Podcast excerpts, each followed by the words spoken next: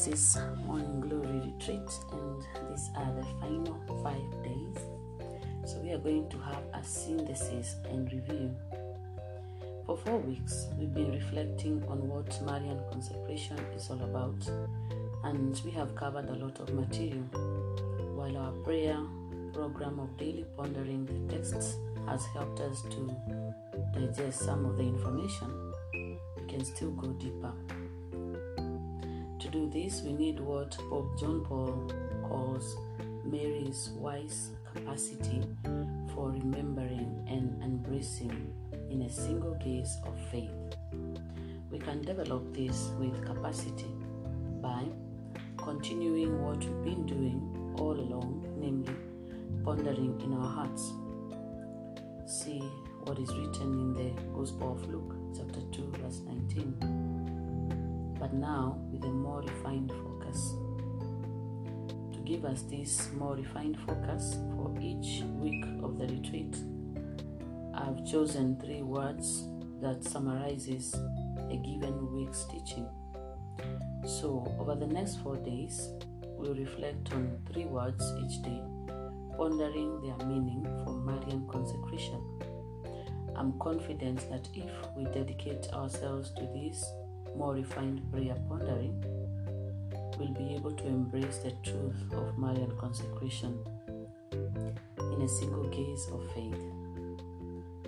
After these four days of review, we'll find a synthesis of what we have learned in a single formula of consecration that aims to capture the essence of Marian consecration. So, day 29 of the Morning Glory Retreat. The topic is Saint Louis de Montfort. Three words summarize what we learned from Saint Louis de Montfort. One is passion, two is baptism, and three is gift. So let's ponder each one of them in turn. Passion. Recall that St. Louis inherited his father's fiery temper. This could have led to disaster, but Louis consecrated himself to Jesus through Mary. He allowed Mary to take charge of his life and to do with him as she willed. And what did Mary do with him? She set him on fire. She transformed his unholy anger into a blazing holy fire. She acted with her spouse, the Holy Spirit, to fill Louis with passion and zeal for Christ, and he proceeded to set all of Brittany on fire with a love for Jesus, the incarnate wisdom. And not only Brittany. De Montfort's inspiring teaching blazed through the centuries, igniting saints, popes, and even poor sinners with a burning love for God.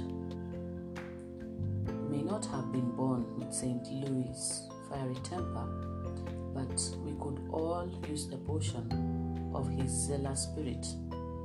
We could all use a greater outpouring of the Holy Spirit, who stirs souls into flame and fills them with holy fire.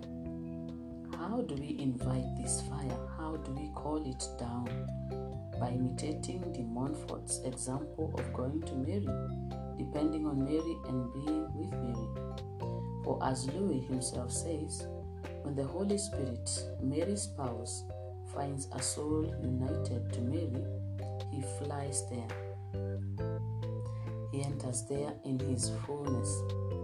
Communicates himself to that soul abundantly and to the full extent to which it makes room for his spouse.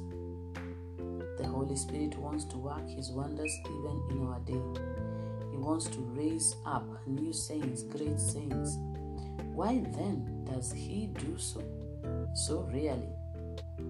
According to de Montfort, it's because he really finds in us a sufficiently great union with Mary. In this final stretch that leads to Consecration Day, may we go with great zeal to give ourselves completely to Mary and to allow the Holy Spirit to fly to us and to fill us with holy passion and fire. The second one is baptism. St. Louis places his devotion to Mary squarely within the mystery of Christ. The best example of this is how he begins his formula for consecration with the renewal of baptism of vows. For baptism is all about Christ. At baptism, we are transformed into members of the body of Christ, made into other Christs.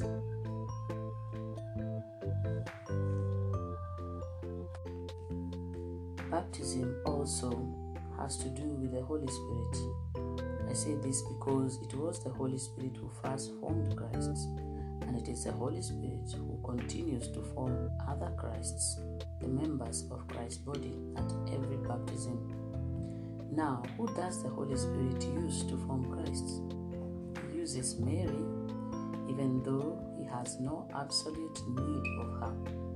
So, for example, he made use of Mary at the Annunciation, which led to the birth of Jesus Christ our Savior. He made use of Mary just before Pentecost, which led to the birth of the body of Christ, the Church. He makes use of Mary at every baptism, which gives birth to other Christs, the members of his body. The Holy Spirit always makes use of Mary to give birth to Christ. And the more he finds a soul that is united to Mary, the more active and mighty he becomes in producing Jesus Christ in that soul, and that soul in Jesus Christ. It is fitting then that de Montfort has us renew our baptismal promises in the context of giving ourselves to Mary.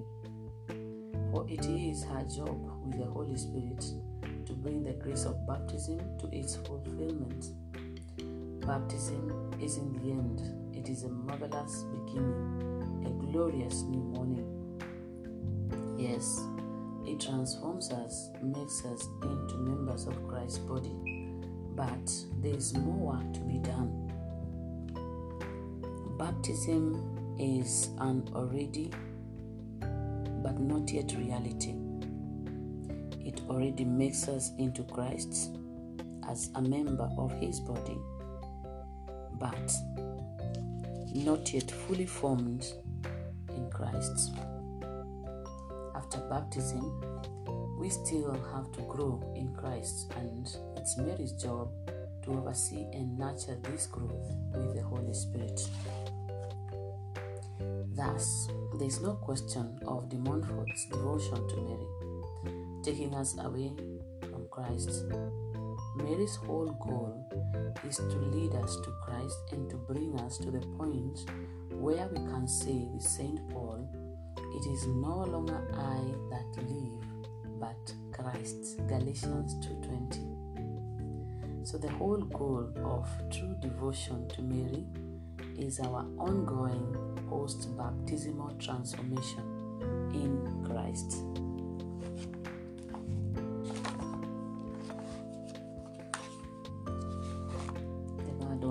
Gift. If only we have the courage to give ourselves completely to Mary, then we'll experience Marian consecration as an incredible gift. Moreover, the more we give ourselves to her, the more we'll experience the greatness of this gift. We give and she gives back infinitely more. We give her our sinful selves and she gives her her immaculate heart. We give her our own merits and she not only augments and purifies them with her perfect love, but gives us her infinitely greater merits and graces we become empty after having given her all, and she fills us with the Spirit of God.